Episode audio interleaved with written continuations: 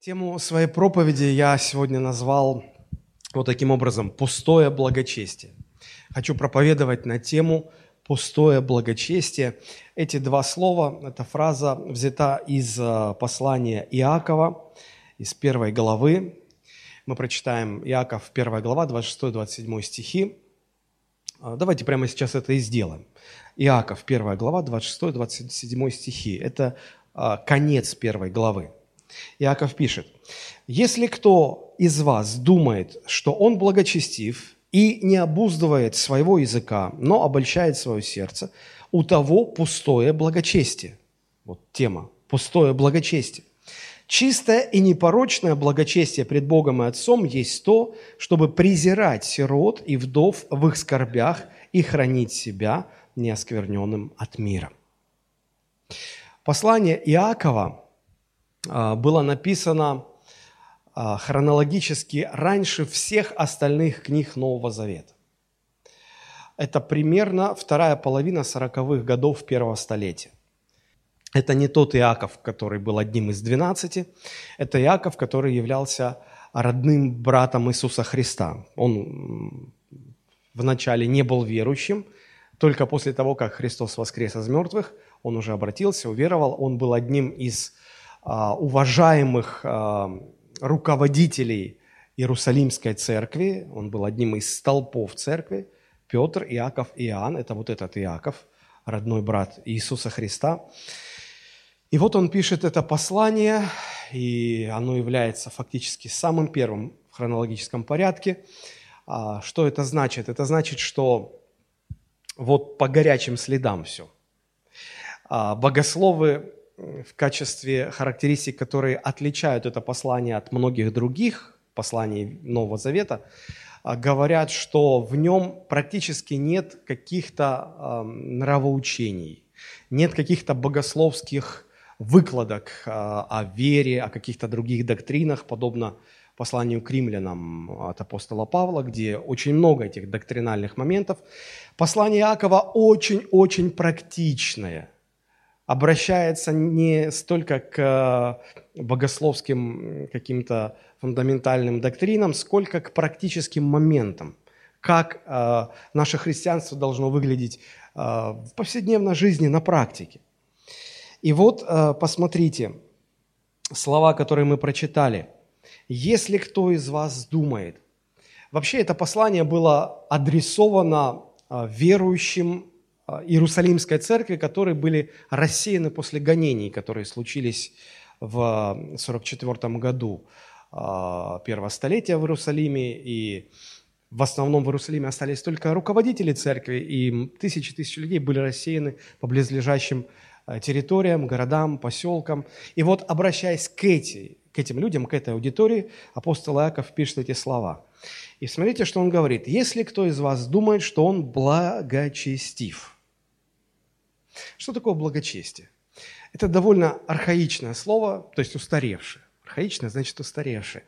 Как для греческого языка того времени, так и для русского языка нашего времени.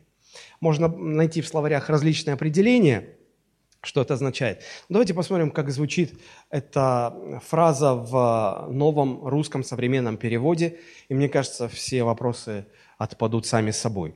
Итак, а, здесь 26 э, стих в современном переводе звучит так. «Если кто-то считает себя набожным, если кто-то считает себя набожным или религиозным в хорошем смысле, или если кто считает себя христианином, если кто считает себя верующим в Бога, то есть благочестие – это наша набожность, наше христианство, наша вера в Бога – вот если кто считает себя верующим, считает себя христианином, считает себя Божьим человеком, вот к этим людям обращается апостол Иаков. И посмотрите, а, здесь важно понимать, что аудиторией а, этого послания были не только те люди в первом веке, к которым обращаются эти слова, но также и мы с вами, потому что мы тоже себя считаем верующими, набожными, а, Божьими людьми, мы тоже считаем себя христианами, правда же? Мне кажется, здесь в церкви все такие. Ну, разве кто, может быть, у нас первый или второй раз? Вот. Но в основном мы есть та аудитория, а, люди, которые почитают себя верующими, искренне полагающие, что мы христиане, мы Божий народ, значит, это обращение относится также и к нам. Так вот, если кто думает, что он настоящий христианин, а мы именно так и думаем, еще раз подчеркиваю, тогда Иаков предлагает нам пройти тест на подлинность нашего благочестия, на подлинность нашего христианства. Почему апостол Иаков ставит вопрос именно таким образом? Да потому что по его наблюдениям в церковной среде а, достаточно много тех людей, которые, считая себя набожными, будучи убежденные в том, что они на самые настоящие христиане, фактически живут в самообмане. Они сами себя обманывают, таковыми не являясь. И вот если человек остается в этом самообмане и продолжает дальше делать все по накатанному, ходить в церковь, э, слушать проповеди, продолжать считать себя верующим, то все это может закончиться плачевно. Я хочу сейчас заранее извиниться за мою слабость когда для иллюстрации своих мыслей я привожу примеры из всем хорошо известных художественных фильмов или даже мультфильмов. Я понимаю, что это тот еще источник, чтобы на него ссылаться, особенно проповеднику. Но все же я это делаю лишь для того, чтобы проиллюстрировать а, библейские истины с помощью всем хорошо известных буквально с детства образов, чтобы было ясно и понятно даже ребенку. Так вот, а, все вы наверняка помните э, мультфильм про Винни-Пуха, когда он, пытаясь обмануть пчел, притворялся тучкой. Помните? Пчелы почему-то ему не верили. Наверное, потому что он тучкой никогда и не был, а был медведем. Не помогла ему даже песенка про тучку, где он подробно и аргументированно объяснял, что он тучка, тучка, тучка, а вовсе не медведь. Помните?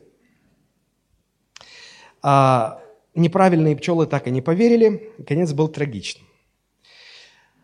То же самое может быть, если мы думаем, что мы настоящие христиане, что мы истинно благочестивые люди, мы живем с этими убеждениями. При этом на самом деле мы никакая не тучка, а медведь. Вот, то для нас это тоже может трагически закончиться. Небеса нам не поверят, сколько бы мы ни обзывали эти небеса неправильными. Так вот, фактически апостол Иаков поднимает здесь очень актуальную в церковной среде тему, тему пустого благочестия. Эта проблема существует и в наши дни.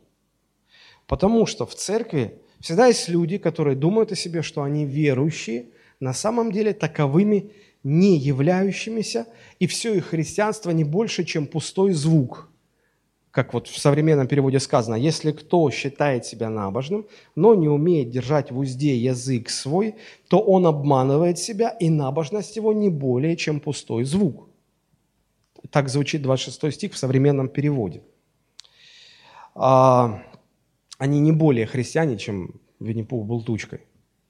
Так вот, закончится такое христианство может по следующему сценарию, который мы, который мы находим в Евангелии от Матфея, 7 глава, 22-23 стихи. Иисус говорит, многие, Матфей, 7 глава, 22-23, многие скажут мне в тот день, Господи, Господи, не от Твоего ли имени мы пророчествовали, не Твоим ли именем бесов изгоняли, не Твоим ли именем многие чудеса творили, и тогда объявлю им, я никогда не знал вас, отойдите от меня, делающие беззаконие. Посмотрите, в чем была проблема. Проблема была в том, что они себя считали христианами, но Христос их таковыми не считал. И они начинали петь эту песенку про тучку. Господи, а мы же вот такие, и вот сякие, не какие-то там не безбожники, а вот такие самые настоящие верующие. У нас от сверхъестественного вагона маленькая тележка, и то, и пятое, и десятое. А Христос говорит, а я вас не знаю. И потом сколько угодно объясняешь, что да нет, это Христос неправильный, или это нас неправильно поняли. Нет, Христос-то правильный. Мы вот неправильные. Мы вот не настоящие. Как же проверить свое благочестие, настоящее оно или пустое? Прежде всего, хочу обратить ваше внимание на то, что здесь нам приходится иметь дело с обманом. Смотрите, как написано. Если кто из вас думает, что он благочестив и не обуздывает своего языка, но обольщает, обольщает значит обманывает, обманывает свое сердце. Здесь мы имеем дело с самообманом. Очень легко а, самому обмануться. И для того, чтобы вскрыть этот обман, разоблачить, нам просто необходима истина Божьего Слова. Иначе, иначе мы даже не поймем, что мы обмануты. И вот в нашем отрывке, если вы посмотрите, 26-27 стих, мы здесь можем выделить три основных признака, по которому наше благочестие Богом, Отцом признается подлинным, настоящим. Что это за три признака? Посмотрите. Первый какой? Что вы видите? Настоящее благочестие – это когда человек что делает? Обуздывает свой язык. В современном переводе сказано «умеет держать свой язык в узде». Первый признак – он обуздывает свой язык, умеет держать свой язык в узде. Второй признак заключается в чем? Этот человек презирает сирот и вдов. Презирает через «и» – это старое русское слово, которое на современный язык переводится как «заботиться», «помогает», «заботиться». То есть кто заботится о сиротах, о вдовах в их скорбях. Не надо путать со словом «презирать» от, э, от слова «презрение», «пренебрежение». Значит, здесь презирает, давайте я буду это слово заменять и говорить, что кто заботится о сиротах и вдовах в их бедах. Да? И третья характеристика а, настоящее благочестие – это когда человек хранит себя неоскверненным, неоскверненным от мира. Правда же? Вот при соблюдении этих трех условий, синодальный перевод говорит, это и есть чистое непорочное благочестие перед Богом. А в современном переводе сказано, если эти условия соблюдены, тогда твоя набожность чиста и безупречна в глазах Бога. То есть это и есть критерии, по которым Бог оценивает, по которым мы можем пройти проверку и э, понять, насколько э, подлинное, настоящее наше благочестие. Э, мало называться верующим. Недостаточно просто приходить в церковь а, даже стать членом церкви. Можно ходить регулярно в церковь, не пропускать богослужения, отдавать десятину, участвовать в вечере, читать и изучать Библию, молиться, не пропускать молитвенных собраний, поститься регулярно, свидетельствовать о своей вере окружающим, нести служение в церкви. Остановите меня, я могу долго это продолжать закончить семинарию, получить степень бакалавра, магистра, доктора богословия. Можно прославиться как известный телепроповедник, можно проводить крусейды, можно писать книги, можно э, себя отдать на самосожжение, можно что угодно сделать. Все это признаки, по которым люди считают нас верующими, признают нас благочестивыми. Если людей попросить охарактеризовать настоящих верующих, то наверняка что-то из этих признаков будет перечислено, правда же? Самое интересное в том, что ни один из перечисленных мною признаков не входит в этот список. Проблема вот в чем, самообман прячется вот в чем, в разности критериев, по которым оценивается наше благочестие людьми и Богом. Они разные, эти критерии. У людей одни, у Бога другие. Поэтому а, к настоящему благочестию не имеет отношения много-много вещей из а, того, с чем принято связывать христианство. Я уже говорил, что послание Иакова характеризуется богословиями как очень-очень практичное послание. И вот это очень практические вещи. Держать в узде язык, помогать сиротам и вдовам, хранить себя неоскверненным от мира. Вот три критерия, по которым Бог признает, квалифицирует наше благочестие настоящим. Давайте подробно рассмотрим эти три признака для того, чтобы ну, себя, наверное, проверить. Прежде всего себя. Ближнего не надо, он сам это сделает, себя. Я еще раз повторю эти признаки, а вы их можете подчеркнуть в своих Библиях. Это не грех, подчеркивать. Итак, первый признак – обуздывать свой язык или уметь держать свой язык в узде. Второе – заботиться о сиротах и вдовах в их бедах. И третье – хранить себя неоскверненным от мира, или, как в современном переводе сказано, незапятнанным грязью этого мира. Итак, первое. Первая характеристика настоящего благочестия – настоящ, по-настоящему благочестивые люди умеют обуздывать свой язык. Задайте себе вопрос, умею ли я держать свой язык в узде? Самое первое, с чего начинается благочестие, даже не с веры, а с обузданного языка. Давайте попытаемся подобрать синонимы к этой фразе «обузданный язык». Или, или что это значит, в чем, в чем это может выражаться. А пока вы думаете, я вам пред, предложу три своих э, варианта. Мне кажется, что если язык человека обуздан, он будет меньше говорить. И я бы вот сказал так, меньше болтать, чем раньше, когда язык был не обуздан. Правда? Второе, что еще это может значить? Думать, прежде чем говорить. Может, это и не надо сказать? Да? То есть человек, который думает, прежде чем говорит, он будет говорить меньше, чем остальные люди. И третье – это, наверное, запретить себе говорить то, что Бог запрещает людям говорить. Вот давайте на этих трех моментах немножечко подробнее остановимся. А, что значит уметь удерживать свой язык в узде? Это меньше болтать. Вообще настоящая вера склонна к сдержанности в словах. Тот же апостол Аков нам говорит, немножечко выше, это та же самая первая глава, 19 стих, чуть-чуть выше, посмотрите. «Итак, братья мои возлюбленные, всякий человек, он к верующим обращается, то есть всякий Божий человек, да будет скор на слышание, медленно слова, медленно гнев». Нет, речь не про то, если вы ходили на мультик «Зверополис», когда там медленно говорили. А-а-а. Нет, медленно слова, то есть он меньше говорит. Он не болтлив. Он не многословен. Он не болтает. Он, он не многословен. Друзья, а, если посмотреть на современные учения, в частности, учение о вере – то мы там находим совершенно другие вещи. Нас учили, нам говорили, вера, она говорит. Вера, она не молчит. Вера говорит. Если кто скажет горе сей, повер, значит, вернись в море и не усомнится в ветре.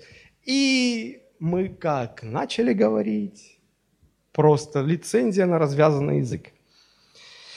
Наслушавшись этих современных учений, христиане начали говорить горам, перейди оттуда сюда. Они стали приказывать бурям, умолкни, ветрам, перестань. Они стали повелевать болезням, я запрещаю всякой болезни. Они стали кричать на бесов, чтобы те убрались вон. Они стали повелевать обстоятельствам измениться, не надо э, было долго ждать, чтобы прийти к простому логическому заключению, что горы продолжают оставаться на своих местах, сколько бы мы им ни говорили. Ветры не утихают, бури не прекращаются, болезни не уходят, обстоятельства не меняются, а бесы над нами даже посмеиваются, изредка интересуясь. Иисуса знаем, и Павел нам известен. А ты кто такой? И они поют нам эту песню. Ты кто такой? Давай, до свидания. И мы можем говорить что угодно, сколько угодно, как угодно. Я уже устал от верующих, которые меня, а, знаете, когда, когда куда-то приезжаю, мне обязательно подсовывают распечатанные исповедания на каждый день. Вот что надо утром исповедовать. Вот когда ты только встал с постели, вот это надо исповедовать. После завтрака, вот как рецепт вот, врач выписывает, что утром, что в обед – а, дневные исповедания, вечерние исповедания. Я встречал столько глупостей, когда человек ударился, и он чуть ли не плачет от боли, коленку ударил, ой, больно как. Ему а, верующий брат говорит, не исповедуй. Говорит, да мне больно просто. Вот не исповедуй, не надо негативно, надо положительно только исповедовать. И вот мы так наисповедовались, такое наис... Не говори, а то произойдет.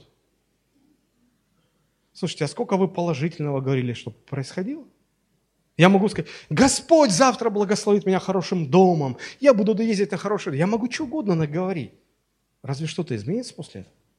Это просто слова. Люди добрые, это просто слова, болтовня. Не слова важны, а дела. Вам не кажется, что христиане сегодня слишком много говорят того, чего не нужно было бы говорить? Как будто вера мертва без слов. Разве Яков так пишет? Яков пишет, вера без дел мертва, а не без слов. Я думаю, нам надо переучиваться. Пора прекращать болтать, потому что словами веру не оживишь. Вера жива делами. Помните знаменитый вопрос Христа, а, заданный фарисеями? Матфей, 9 глава, прочитаю 5-8 стихи. Матфей, 9 глава, 5-8 стихи. Христос говорит, что легче сказать, прощаются тебе грехи или сказать встань и ходи? Помните эту историю, когда ко Христу принесли парализованного, вот, и Христос его собирается исцелять, а фарисеи заворчали, кто он такой, что он там грехи прощает там, и так далее – и э, Христос говорит, прощаются тебе грехи твои. А фарисеи, ну, трусят, чтобы сказать вслух. Про себя так ворчат, думают, кто он такой, чтобы грехи прощать? Христос говорит, а, а что легче, сказать или сделать? Сказать прощаются грехи или его поднять и поставить перед вами здоровым? Сказать легче. Сказать можно что угодно. Я могу к любому парализованному на коляске подойти и сказать, прощаются тебе грехи, могу сказать, вставай, могу сказать, э, Бог благословит тебя тем, всем, пятым, десятым. Что-то поменяется? Ничего не поменяется. Потому что это просто слова. И вот Христос говорит, но чтобы вы знали, что Сын Человеческий имеет власть на земле прощать грехи, говорит тогда расслабленному, встань, возьми постель твою и иди в дом твой. И он встал, взял постель свою и пошел в дом свой. Народ же, увидев это, удивился и прославил Бога, давшего такую власть человекам. Сказать легко, сделать трудно. Поэтому я говорю, слова – это просто болтовня. Дела удивляют народ. Дела делают веру живым. Теперь обратите внимание, разве Христос здесь разговаривает с болезней, с болезнью – Разве он говорит болезням? Всякая болезнь, туда-сюда. Я обратил внимание, что Христос с болезнями никогда не разговаривал. Зачем? Он просто говорил больному сделать то, что он не мог сделать. Встань и ходи. Руку свою сухую протяни. Человек мог бы сказать, да у меня сухая рука. Он говорит, протяни, она здорова. Очень просто. Сегодняшние исцелители, евангелисты, помолятся, там, слышит ухо? Не, не слышит. Ничего, я так просто не сдамся. Господь, я появляю духу глухоты, я появляю болезни глухоты, туда-сюда. Слышь? Не, не слышу. Ничего, я не сдамся. Христос ничего такого не делал. Он, он, он просто исцелял больных, без всяких напрягов. Дела. Мне кажется, мы превратили христианство в болтовню тогда как вера жива делами и только делами. Нам надо понять, что вместо того, чтобы приказывать бурям и ветру успокоиться, нам нужно научиться спать рядом со Христом, вот в этой лодке, посреди бури, имея уверенность в том, что Он господин бури. Ну, помните эту историю? Ведь Иисус же их упрекнул за что? За маловерие. Он же не сказал им, ну что же вы, я сплю, ну ладно, я устал, я сплю. Вы же сами могли встать и запретить бурям. Он не говорит это. Он их никогда не учил запрещать бурям. Не было у него такого учения. А в чем он их упрекнул? А он их упрекнул в том, что а, вы же в лодке со мной, пусть я сплю, пусть кругом штормит ветер и ураганы, что угодно. Имейте веру, что с вами ничего не случится. Если вы в одной лодке со мной, с вами ничего не случится, несмотря на все бури. Вот эту веру надо иметь. И нам не нужно запрещать всем бурям, нам нужно иметь опыт прохождения со Христом через все эти сложности, доверяя им. По-моему, христиане сегодня этого не понимают. Нам всем не хватает опыта жизни с Иисусом Христом. Надо понимать, что это не самое важное успокоить все бури в жизни. Самое важное – научиться проходить со Христом через эти бури, сохраняя Ему веру, что с Ним все будет хорошо. Надо перестать кричать на болезни, надо перестать кричать на обстоятельства. Надо научиться хранить мир в сердце, проходя долиной смертной тени. Надо научиться сидеть за столом, рядом со Христом, который этот стол он устраивает, как сказано, ты устроил трапезу мне посреди врагов моих, посреди вот этих бурь, испытаний, проблем, трудностей. Оставаться со Христом, сохранять внутри мир, что все хорошо будет, мы пройдем это. А не убегать от этих проблем. А мы же убегаем. Мы повелеваем, убегаем. Мы убегаем от того, к чему мы призваны. А к чему мы призваны? Посмотрите, Марк 3 глава, 14 стих. Когда Христос провел ночь в молитве, и потом э, ему нужно было выбрать 12. Посмотрите, для чего он их выбрал, цель, с которой он их выбрал. Марк 3, 14. «И поставил из них 12, чтобы с ним были и чтобы послать их на проповедь». Для чего он призвал их? Чтобы они с ним были, чтобы они с ним проходили через все испытания – через все трудности. Не для того, чтобы они научились повелевать трудностям и изгонять все проблемы, но чтобы проходить через них вместе со Христом. Мы для этой цели призваны. Безденежье у вас. Мы не проклинаем это безденежье, мы не изгоняем его. Мы же понимаем, что все обстоятельства Бог контролирует в нашей жизни. Мы просто проходим эти трудности – с верой во Христа. Мы призваны, чтобы с Ним быть во всех жизненных обстоятельствах, чтобы пройти через все, что Бог допустит в нашу жизнь, и сохранив веру и доверие ко Христу. Тогда у нас будет опыт жизни с Богом. А у нас его сегодня нет, потому что мы отказываемся проходить, мы их пытаемся прогонять все эти бури, шторма и проблемы – Посмотрите, что Иисус сказал о своих учениках в конце своего жизненного пути, перед самым распятием. Лука 22, 28, он сказал, «Но вы прибыли со мною в напастях моих». Современный перевод. «Вы прошли вместе со мной через все испытания». Они к этому были призваны. Пройти через все испытания, через все трудности вместе со Христом, сохранив Ему доверие в своем сердце. Это дает опыт – тогда вот этих людей можно посылать на проповедь. Но люди, которые не имеют опыта жизни со Христом, которые не прошли с Ним через все испытания своей жизни, их бесполезно на проповедь посылать. О чем им проповедовать? Они что там могут сказать? Чем могут поделиться? Им нечего говорить. Мы заменили опыт жизни со Христом на болтовню. И поэтому апостол Иаков говорит, если кто из вас по-настоящему благочестив, он всегда будет обуздывать язык свой. Он не будет многословным. Вот почему первый признак настоящего благочестия – перестать болтать, а вернуться к делам. Не будьте многословны, имейте много дел – Имейте много опыта. Помните, апостол Павел говорил, когда его упрекали, что, слушай, ну ты какой-то такой некрасноречивый. Он говорит, да, я не хороший оратор. Да, я не, э, я не силен в слове, но он говорит, я силен в познании. Он говорит, я имею зато большой опыт со Христом.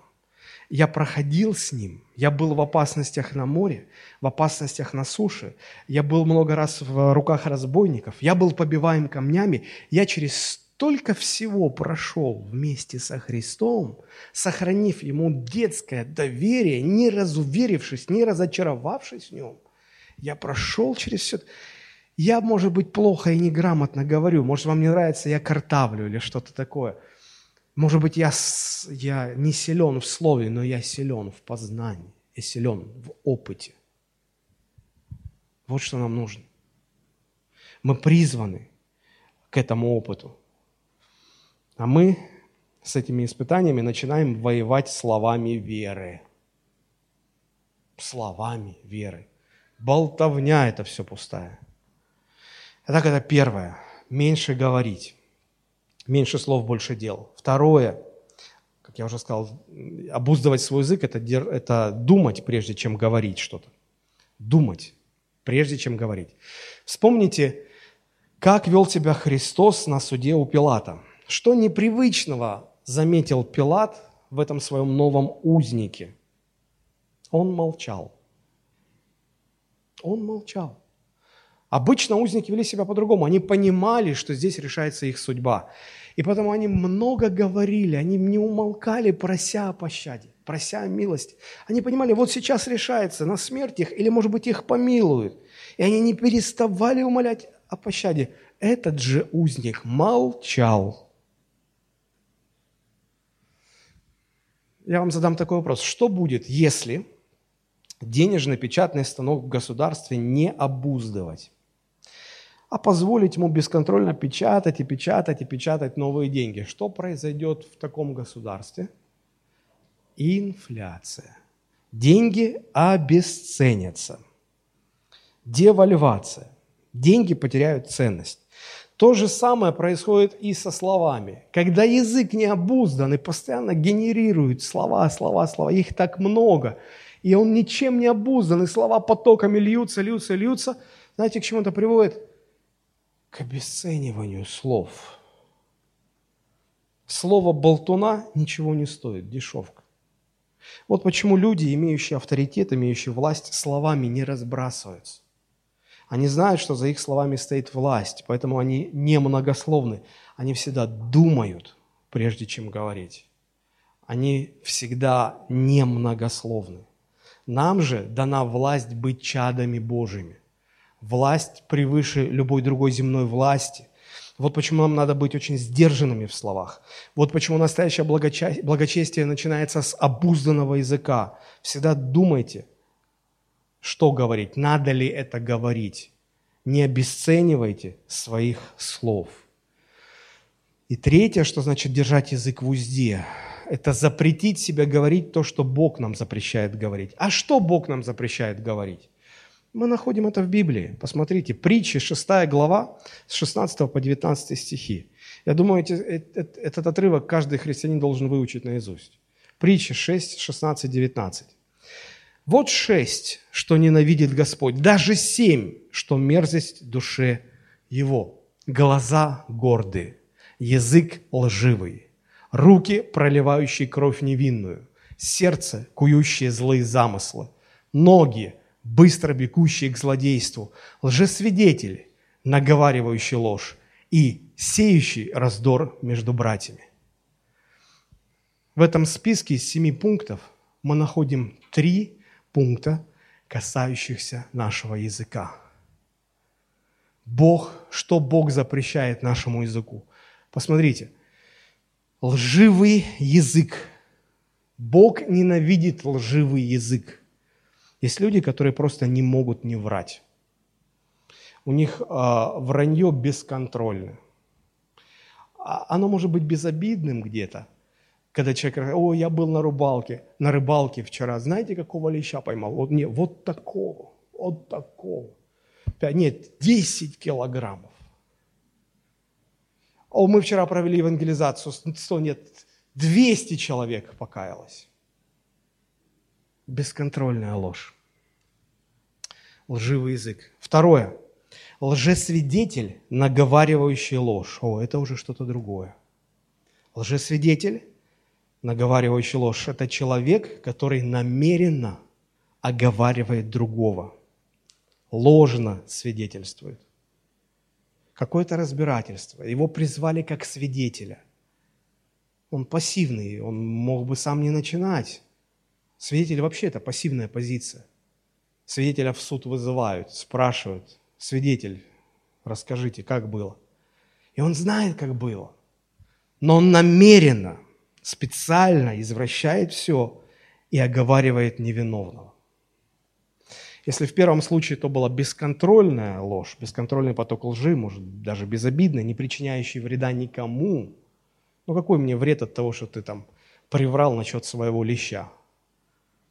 Но здесь ложь с определенными намерениями, оклеветать, оговорить, опозорить, причинить вред, осудить невиновного. Бог так сильно это ненавидит. Лжесвидетельство, клевету. Это ложь, сказанная с намерением причинить вред, ущерб. Бог ненавидит это. И третье, что ненавидит здесь Бог, сеющий, сеющий раздор между братьями. Человек, сеющий раздор между братьями. Братья любят друг друга, у них хорошие отношения. А вот есть человек, который сеет между ними раздор, и он для этого использует ложь. Эта ложь идет дальше, дальше, чем лжесвидетель, потому что лжесвидетель – позиция пассивная, он мог бы ничего не говорить, если бы его не спросили. А здесь никого не спрашивают, здесь человек сам инициативу проявляет. И он смотрит, что-то они слишком хорошо ладят друг с другом. Что-то мне это не нравится. И он начинает сеять раздор. И он начинает говорить, проявляя инициативу, что-то. А ты знаешь, он на тебя вот это говорил. А тому говорит, а, а тот на тебя то говорил. Знаешь, как он тебя ненавидит? Это, а знаешь, как этот тебя ненавидит? И пошло, пошло, пошло, пошло, пошло, пошло сеющий раздор между братьями. Чтобы они во врагов превратились, чтобы они друг другу глаза повыцарапали, чтобы они ненавидели друг друга. Сеющий раздор. Если бы вы только знали, как Бог это ненавидит. Вот что нужно запретить своему языку. Говорить пустую ложь, запретить лжесвидетельствовать, и никогда не врать с целью поссорить близких людей. Никогда. Никогда. Вот эти три вещи, которые раскрывают, что значит обуздывать свой язык. Если ваш язык все это делает, у вас пустое благочестие. Пустое благочестие. Вы сами себя обманываете. Второе – Вторая характеристика – заботиться о сиротах и вдовах в их бедах. Посмотрите, 27 стих 1 главы Иакова. «Чистое и непорочное благочестие перед Богом и Отцом есть то, чтобы презирать, то есть заботиться о сиротах и вдовах в их скорбях». Современный перевод. «Вот если ты заботишься о сиротах и вдовах в беде, тогда твоя набожность чистая и безупречна». Сироты и вдовы кто это? Сирота – это ребенок, который остался без родителей или без опекуна, и он не может сам о себе заботиться, и он остался в таком бедственном, незащищенном положении. Вдова – это женщина, которая была замужем, но она похоронила своего мужа, она осталась без мужа, и она осталась без средств к существованию. А, конечно, в те времена сиротам и вдовам приходилось гораздо сложнее, Сегодня у нас есть какое-то социальное общество, социальная какая-то защита, пусть очень маленькая, но хоть как-то что-то. Просто хочу сказать, что тогда, по сравнению с сегодняшними днями, было еще хуже, гораздо хуже, чем сейчас. Но и сегодня сироты и вдовы нуждаются в заботе, нуждаются в защите, нуждаются в поддержке.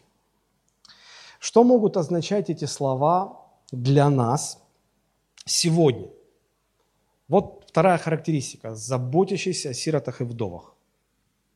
В самом узком смысле это буквально означает, что помогать тем, кто остался сиротой и вдовой. В самом широком смысле я попытаюсь объяснить, о чем идет здесь речь. Мы все понимаем, что любое общество в социальном плане всегда расслоено, всегда разделено.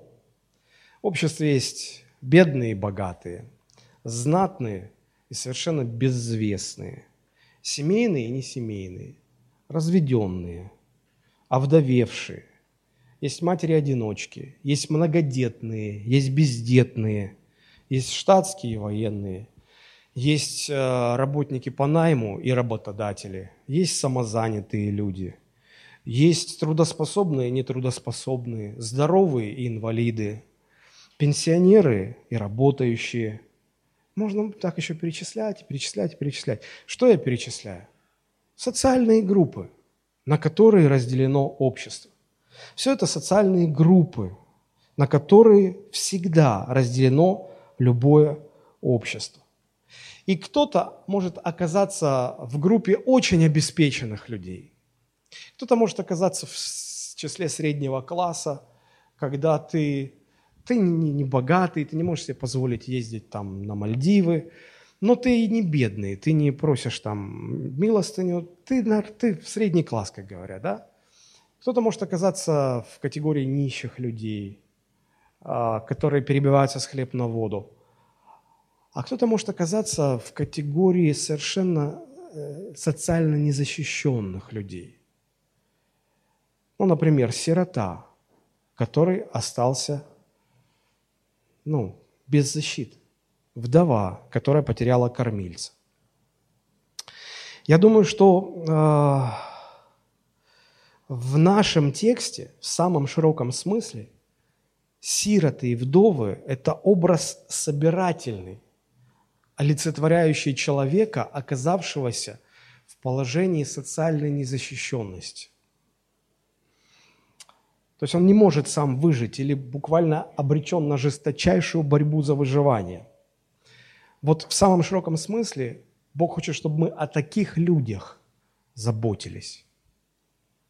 Но здесь тоже есть нюанс, а, потому что таких людей всегда много, а я один просто физически не смогу всем таким людям помочь, правда же?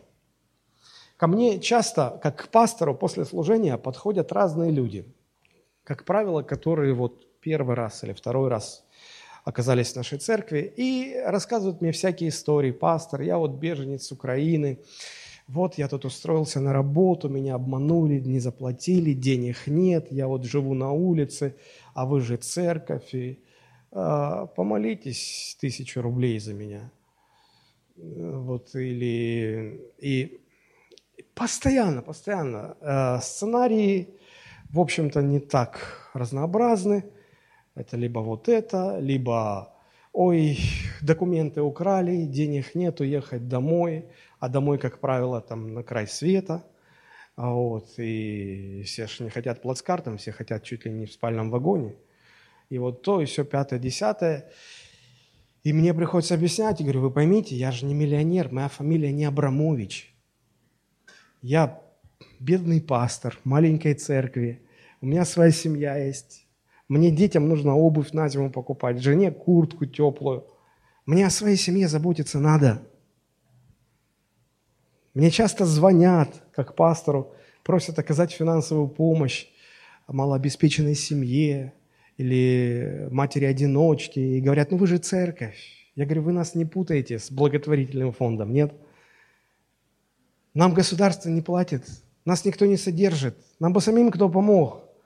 Ну вы же церковь, почему вы не помогаете? И обижаются на меня, не хотят слушать. Они думают, что просто у нас тут мы как Скрудж Макдак в деньгах купаемся, лопатами их перебрасываем. Тогда что означает вот этот призыв заботиться о сиротах и вдовах в их бедах, если я не могу всем помочь? Я просто обыкновенный человек. Практически это означает вот что. Я попытаюсь сейчас объяснить. Мы, конечно, не сможем помочь всем. И даже многим не сможем помочь. Но послушайте, у каждого из нас в пределах нашего родства есть определенная ответственность за наших родственников, которые в силу разных причин, обстоятельств оказываются в беспомощном социальном положении. Расскажу свой пример. Мои родители уже давно умерли. Мама моя умерла 10 лет назад. Отец еще раньше. У меня нет родителей. У моей жены а, еще жива мама. Вот почему я не называю ее тещей, потому что она единственная мама, которая у меня осталась. Я называю ее мамой. Она живет на Украине, пенсионерка – Сейчас там такое материальное положение, что пенсии не хватает даже на то, чтобы оплачивать коммунальные счета. Вопрос, как жить? Идти на три работы, здоровья уже нет. Получается социальная безысходность. Вот почему мы с женой приняли решение взять маму на полное материальное обеспечение. Мы каждый месяц пересылаем деньги, мы обеспечиваем всем, всем необходимым. Почему? Это наша ответственность, это наша обязанность.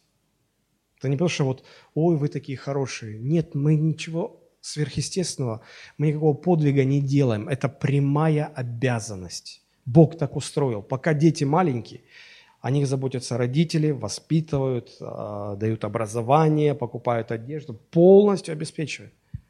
Потом дети вырастают, родители стареют, им уже тяжело, они не могут сами о себе заботиться. И выросшие дети должны взять на себя ответственность полностью содержать своих родителей. Таков Божий план. Многие взрослые дети так не делают. И мама рассказывала, что все ее подруги ей завидуют. Когда они видят, как она приезжает с а, отдыха, где, где ты была, в Сочи отдыхала, у нее новая одежда, нее, ну все, она, она обеспечена. Как? И, и мама говорит, обо мне дети заботятся. Они говорят, повезло тебе. Повезло тебе. Далеко не у всех так. Если я считаю себя христианином, но не забочусь о тех, кто находится в зоне моей материальной ответственности, тогда у меня пустое благочестие. Любой ваш родственник, оказавшийся в положении социальной незащищенности, вот это ваши сироты и вдовы. Это ваши сироты и вдовы. Ну а если вы человек состоятельный, очень состоятельный, вы можете заниматься благотворительностью, то вы можете выбрать категорию людей, которым вы будете регулярно помогать. Вот, например, актер Константин Хабенский, он помог уже а, сотням детей, которые заболели раком, получить лечение и, и, и получить исцеление. У него была очень трагическая судьба со своей супругой, с его собственной семьей, и он а, вот он принял такое решение, можно по-разному к нему относиться, но вот он это делает. А, и вот это требование, оно относится не только к отдельным личностям, оно также относится и к поместным церквам. Есть такая проблема, как а, выход а, на пенсию священнослужителя. Если мы почитаем Ветхий Завет, то Бог избрал колено Левия для того, чтобы они были священниками в народе израильском. И вот э, левиты, а левиты – это все те, кто принадлежал к колену Левия, левиты. Они призывались Богом на служение с 25 лет. Каждый, кто из колена Левия, в 25 лет он должен был становиться профессиональным священником. И до 50 лет нести служение. С 25 до 50 – это 25 лет работы. В 50 лет они уходили на пенсию. Там была продумана система их пенсионного обеспечения. Есть церковное объединение сегодня, где эта проблема решена, решена очень хорошо. Например, это церковь адвентистов седьмого дня. А, там а, с пенсионной системой все очень хорошо, слава Богу. Но таких э, объединений церковных немного, очень немного. А, евангельское движение в России вот, получило свободу после совет, того, как распался Советский Союз, а, в начале 90-х. И было открыто много церквей, и во главе стояли очень молодые пасторы. Уже через 10 лет им всем пора на пенсию будет выходить. Но через 20 лет эта проблема очень-очень-очень актуальна будет. У нас совершенно нет этой культуры. Не только у нас, даже в благополучных, обеспеченных странах. В Америке, я знаю, церковь, в которой пастор после 30 лет служения одной и той же поместной церкви, когда он ушел на пенсию, он оказался никому не нужен. И чтобы как-то сводить концы с концами, по, по знакомству его э, взяли на работу в его же собственную церковь мыть туалеты за минимальную плату. 30 лет он назад он эту церковь основал, он ее взрастил, эта церковь здание собственное приобрела. Каждое воскресенье он выходил на кафедру проповедовать. Тысячи людей получили спасение, исцеление, благословение, поддержку. Выросли несколько поколений на его проповедях. Он стал стареньким, он ушел на пенсию, и он никому не нужен. И церковь как бы проявила такую жалость. Они взяли его с женой мыть туалет. Пустое благочестие у такой церкви пустое. Это все равно, что я бы свою престарелую мать сказал бы, а давай я буду, давай, знаешь как, у меня коттедж, а ты будешь приезжать мыть у нас туалеты, а я тебе буду платить за это. Это безумие. Безумие. Мы не можем, конечно, конечно, помочь всем, но всегда есть кто-то, о ком Бог повелевает нам заботиться. Вот им надо помогать, тогда это настоящее благочестие. Бог всегда себя, если так можно сказать, позиционировал как защитник всех людей, оказавшихся в положении социальной незащищенности. Ну вот несколько мест приведу. Второзаконие, 10 глава, 18-19 стих. Здесь Господь говорит о себе как о Боге, который, цитирую 18 стих, который дает суд сироте и вдове. Потому что все отказываются от них. С них ничего не поймешь. Бог, который любит пришельца – дает ему хлеб, то есть э, вот тех, кто... Мы сегодня их гастарбайтерами называем. Почему на работу берут гастарбайтеров? Потому что у них здесь нет семьи, потому что им можно мало платить. Человек, у которого здесь семья, и человек, у которого здесь семьи нет, они по-разному к работе относятся. Пора, очень по-разному. Это выгодно. Выгодно их обижать. Выгодно им мало платить. И вот Бог говорит, а я за них горой встану. Поэтому любите и вы пришельцев, ибо сами были пришельцами в земле египетской. Исайя 1 глава 17 стих. «Научитесь делать добро, ищите правды, спасайте угнетенного». В современном переводе сказано «помогайте угнетенному». От угнетенных все отворачиваются. «Защищайте сироту, вступайтесь за вдову, послании к Галатам описывается история, когда апостол Павел а, получил откровение от Господа, что ему нужно прийти в Иерусалим и представить на суд апостолов а, свое служение. Может, он где-то ошибается, где-то не прав, чтобы его подкорректировали. Он пошел в Иерусалим, он представил свое служение, свое богословие, все разобрали, посмотрели, все хорошо, все правильно – получил поддержку, получил э, одобрение. Э, согласились апостолы, что как Петра Бог э, послал служить э, евреям, так Павла Бог послал к язычникам. И вот давая свою поддержку и заверение в том, что все хорошо в твоем служении, отдельным пунктом выделяют, смотрите, какой интересный момент – Галатам 2 глава, 10 стих. «Только чтобы мы помнили нищих, что и старался исполнять в точности». Современный перевод. «Они просили нас только об одном – помнить о бедных Иерусалимской церкви, что я и делаю с особым усердием».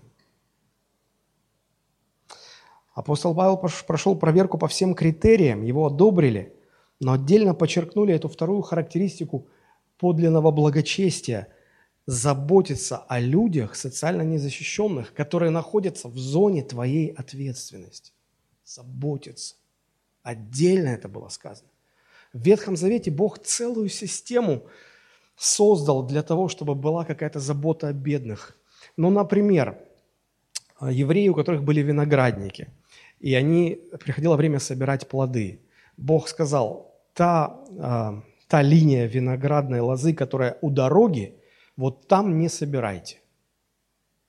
По периметру, не соб... вот внутри соберите, а по периметру оставьте.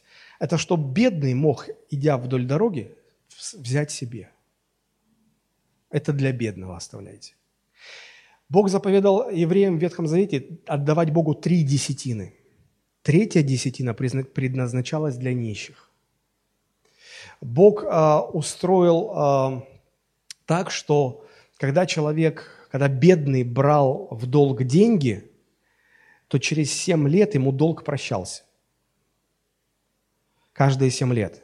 Если вот в шестой год бедный приходил, вот до, до наступления седьмого года оставалась неделя. Бедный приходил и просил у богатого, богатого займи мне там тысячу, тысячу шекелей. И Бог говорил богатому, смотри, чтобы не пришла тебе мысль, что через неделю седьмой год начинается, и вот он берет, через неделю он имеет все право просто тебе не отдать, все спишется. Вот он, если к тебе придет, смотри, не вздумай не дать ему, дай ему, дай ему. И Бог благословит тебя, дай ему. Был э, юбилейный год, 50-й. В этот 50-й год все рабы, им даровалась свобода. А, если ты кому-то продал э, дом, он возвращался к тебе, землю, она возвращалась к тебе. И там масса-масса-масса было всяких таких нюансов, моментов, которые прописаны в Ветхом Завете, вы можете их прочитать, найти. Бог заботился об этих людях. И вот э, Иаков, говоря о том же самом, выделяет это как во второй признак подлинного благочестия. Это понял апостол Павел, ему а, а, апостолы в Иерусалиме отдельным пунктом выделили этот второй признак. И это стало принципом апостола Павла. Вот почему позже в одном из своих посланий, в частности, первое послание Тимофею 5.8, этот же самый принцип, смотрите, как он формулирует. 1 Тимофею 5.8. «Если же кто о своих, и особенно домашних, не печется, тот отрекся от веры и хуже неверного». В современном переводе прочту, там более понятно для нас. Апостол говорит, а кто не заботится о родных и прежде всего о домашних, тот отрекся от веры и стал хуже неверующего. Если мы не заботимся о тех, кто находится в зоне нашей ответственности, мы, мы хуже не, мы не то что неверующие, мы хуже неверующих. Наше благочестие пустое. Поэтому второй признак – заботьтесь о сиротах и вдовах. Это собирательный образ. Это те, кого Бог оставил в зоне вашей а, ответственности. Это ваши родители, это ваши родственники и так далее, и так далее. И третий признак – хранить себя неоскверненным от мира. Или хранить себя незапятнанным грязью этого мира. Напомню вам этот 27 э, стих – Чистое непорочное благочестие пред Богом и Отцом есть то, чтобы презирать сирот и вдов в их скорбях и хранить себя неоскверненным от мира. Что это значит? Мы живем в мире, который враждует с Богом. Он находится во вражде с Богом. Когда я говорю слово «мир», я не имею в виду землю, на которой мы живем, природу, территории, страны, города. Под словом «мир» я понимаю, и Библия понимает сообщество людей, живущих без Бога и во вражде с Богом. Дух этого мира, по сути своей, это внутренний протестный настрой людей против Бога. Это такая вечная оппозиция Божьей власти, Божьего владычеству. Постоянное несогласие с Богом, противление Богу. Вот что такое дух этого мира. И в четвертой главе, ниже, Иаков пишет, 4 глава, 4-5 стих, смотрите, как категорически он говорит, я прочитаю синодальный перевод, и затем сразу современный. «Прелюбодеи и прелюбодейцы, не знаете ли, что дружба с миром есть вражда против Бога? Итак, кто хочет быть другом миру, становится врагом Богу. Или вы думаете, что напрасно Писание говорит, до ревности любит Дух, живущий в нас?» Современный перевод. «Неверные люди, разве вы не знаете, что привязанность к миру означает вражду к Богу? Тот, кто хочет быть другом миру, становится врагом Богу. А может быть, вы думаете, что Писание напрасно говорит, жаждет он духа, что поселил в нас, жаждет ревниво. Многие люди не понимают, вот что это за до ревности любит дух, живущий в нас. А, попытаюсь объяснить. Здесь, а, здесь говорится о том, что Бог нас фактически позвал из этого мира, чтобы обручить со Христом. И вот мы, христиане, мы со Христом находимся в заветных отношениях, которые сильнее, чем брачный завет. Сильнее. У меня вопрос, мужчины, как вы посмотрите на свою жену, которая прямо на ваших глазах начнет флиртовать с другими мужчинами? Разве вы не скажете ей, отведя в сторону, что, слушай, так нельзя. Ты или со мной, или ты не, или ты не со мной. Если ты с ними флиртуешь, ты мне пощечину даешь. Если ты моя, не давай им повода. Вот это ревность, о которой говорит Господь. Если мужчины в отношении своих жен подобным образом думают, то у Бога эта ревность еще сильнее, когда Он видит, как мы, ну, как, как мы сливаемся с этим миром, заигрываем с этим миром. Хочешь флиртовать с этим миром, тогда ты становишься врагом Богу. Ты врагом Богу становишься. Хочешь быть Божьим, тогда мир тебя воспринимает как врага, потому что этот мир враждебно относится к Богу. Ты автоматически становишься врагом миру. Что значит хранить себя неоскверненным от мира? Фактически это вопрос верности Богу на фоне бесконечных искушений заигрывать с этим миром, который враждует с Богом. Это сохранить верность Богу. К сожалению, в поместных церквях вот это вот третье качество подлинного благочестия, хранить себя неоскверненным от мира, свелось к какой-то бесконечной, мелочной борьбе, спорам, дрязгам по поводу одежды. Это мирская одежда или не мирская одежда. О музыкальных стилях, это христианская музыка или не христианская музыка. Я не знаю. Можно смотреть телевизор или нельзя смотреть телевизор? А боевики можно смотреть? А фильмы ужасов? А Гарри Поттера можно? Мы так торгуемся. А это, а это, а это можно? А праздники отвечать не церковные можно? Новый год, 8 марта. А Деда Мороза можно пригласить детям? Ну, Деда Мороза-то. А слова какие можно говорить или какие нельзя говорить?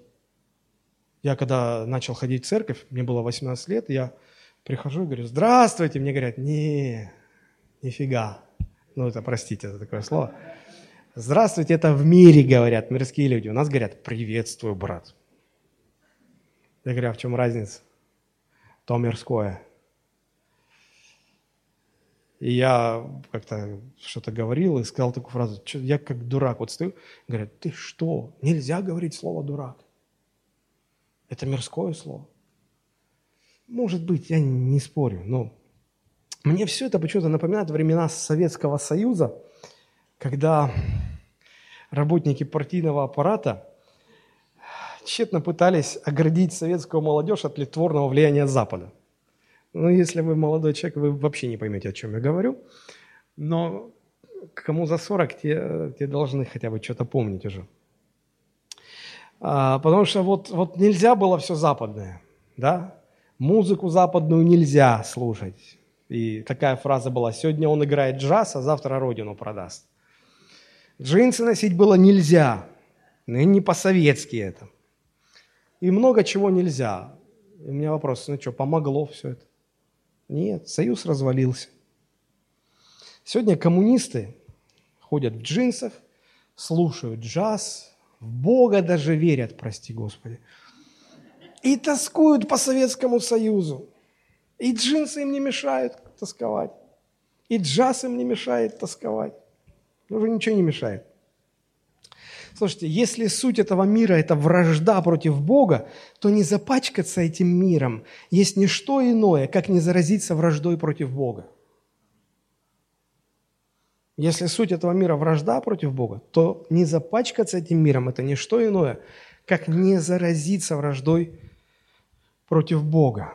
Чтобы не быть мирским, не заразитесь этой враждой, которая потом начнет проявляться во всем, и в одежде, и в музыке, и в прическах, и во всех проявлениях. Вы скажете, а что это практически, как это значит? А я вам скажу, подросток, который является членом церкви, подросток, являющийся членом церкви, который не уважает свою мать, хамит ей, повышает голос на нее, говорит, слушай, мама, ты уже достала меня, уже надоели твои все эти. Вот ты заразился духом этого мира. Вот ты уже попался, потому что Бог повелевает тебе маму уважать, почитай отца и мать. А почитать это значит голос даже не повышать. Я своим детям говорю, маме можно все – но когда ты начинаешь кричать на мать, возмущаться, ты враждуешь против Бога, который сказал «почитай мать». Он не сказал «почитай, когда она права», и огрызайся, когда она не права. Он сказал «почитай в любых обстоятельствах». А если ты кричишь на мать, ты враждуешь с Богом. То же самое мужчина, муж, который ходит в церковь, является членом церкви, может быть, проповедует Слово. Если он пренебрежительно относится к своей жене, кричит на нее, оскорбляет ее, позволяет себе фразы типа «женщина», ты видишь, мужчины разговаривают, рот закрыла и иди на кухню. Не мешай, когда тут мужики говорят. Ты враждуешь с Богом, который сказал тебе любить жену и обращаться с ней, как с хрупкой хрустальной вазой. Не хамить ей, не хамить ей. А если ты хамишь, ты враждуешь с Богом. Вот ты заразился уже духом этого мира. Не длина платья, не стиль в музыке, вы понимаете? А вражда против Бога. Вот что делает нас мирскими. конце я хочу э, привести цитату актера Петра Мамонова. Помните, в, в нулевых годах он снялся в фильме «Остров». Фильм такой с православным уклоном. И вот он, он стал верующим. Смотрите, что он пишет. Он говорит, «Я ложился в гроб в острове». Ну, в фильме в этом. Строгая вещь. Четыре стеночки и крышка. Ни Евангелия, ни икон, ничего нет. С чем ляжем? Что я собрал? Записывать музыку умею, водить машину умею, чем-то пользоваться умею, прощать не умею, не раздражаться не умею, отдавать, чтобы не было жалко, не умею. Все, что в вечности пригодится, все, что потрогать нельзя, не умею. А я научился за эту жизнь тысячи ненужных там вещей. Что же делать? Отлипать потихоньку как липучку от раны потихоньку отрывать. Господь дал дом, огромный дом. Хожу я там, нравится мне. У меня и спальня, и кабинет. И все это придется оставлять? Жалко. Виниловых пластинок 4000 штук избранных. Коллекция. Жалко. А потом смотрю, не так уж и жалко со временем. И с радостью вижу в себе начатки отлипаний. Вот на что стоит тратить жизнь, на подготовку к вечности. Подготовка к вечности – это и есть профилактика от заражения этим миром, от осквернения этим миром. Вот что значит хранящий себя, неоскверненным от мира. Вот три характеристики, по которым мы проверяем свое благочестие. Обуздывая язык – заботься о своих сиротах и вдовах и храни себя неоскверненным от мира. И в самом конце хочу предостеречь вас вот от какой ошибки. Возможно, что после этой проповеди а, у вас сложится впечатление, что настоящее благочестие как раз и достигается вот этими тремя действиями, о которых мы говорили. Вот, вот надо поднапрячься, вот это все делать, удерживать язык в узде, заботиться о сиротах и вдовах, хранить себя неоскверненным от мира. И вот все это делает меня по-настоящему благочестивым. Нет и еще раз нет. Мы этим не достигаем настоящего благочестия. Если вы так думаете, вы сильно ошибаетесь. Вы фактически ставите лошадь позади кареты. В такой конфигурации вы никуда не уедете. Хочу напомнить вам слова Чарльза Спержина, который говорил, не святость ведет нас ко Христу, Христос ведет к святости. Никакими своими поступками, делами, достижениями мы не сможем прийти к святости. Ни через какие дела. Поэтому если Христос живет в нас, все эти три качества в нас будут, потому что Он нас такими делает – а если мы не обнаруживаем в себе этих качеств, значит, у нас не было встречи со Христом. Ее просто не было. Мы в самообмане. Мы думаем, что мы благочестивые. А на самом деле это пустое благочестие, пустой звон. Что делать, если ваше благочестие оказалось пустым? Даже не пытайтесь его достигать своими усилиями. Не получится. Ваша святость не приведет вас ко Христу. Вам нужно ко Христу прийти, чтобы Он вас такими сделал, чтобы Он привел вас к подлинному благочестию. Мы сейчас будем молиться. Давайте мы поднимемся. Если вы, проверяя себя сегодня, обнаружили в себе отсутствие этих качеств, о которых говорит Иаков, которые делают наше благочестие подлинным, даже не пытайтесь сами в себе это генерировать. Вы не сможете. Вы скажете, что мне делать? Вот сейчас придите ко Христу, обратитесь к Нему. Скажите, Господи, я не хочу жить в самообмане. Я не хочу обманываться. Я прихожу к Тебе, чтобы Ты сделал меня по-настоящему благочестивым. Чтобы у меня внутри было это.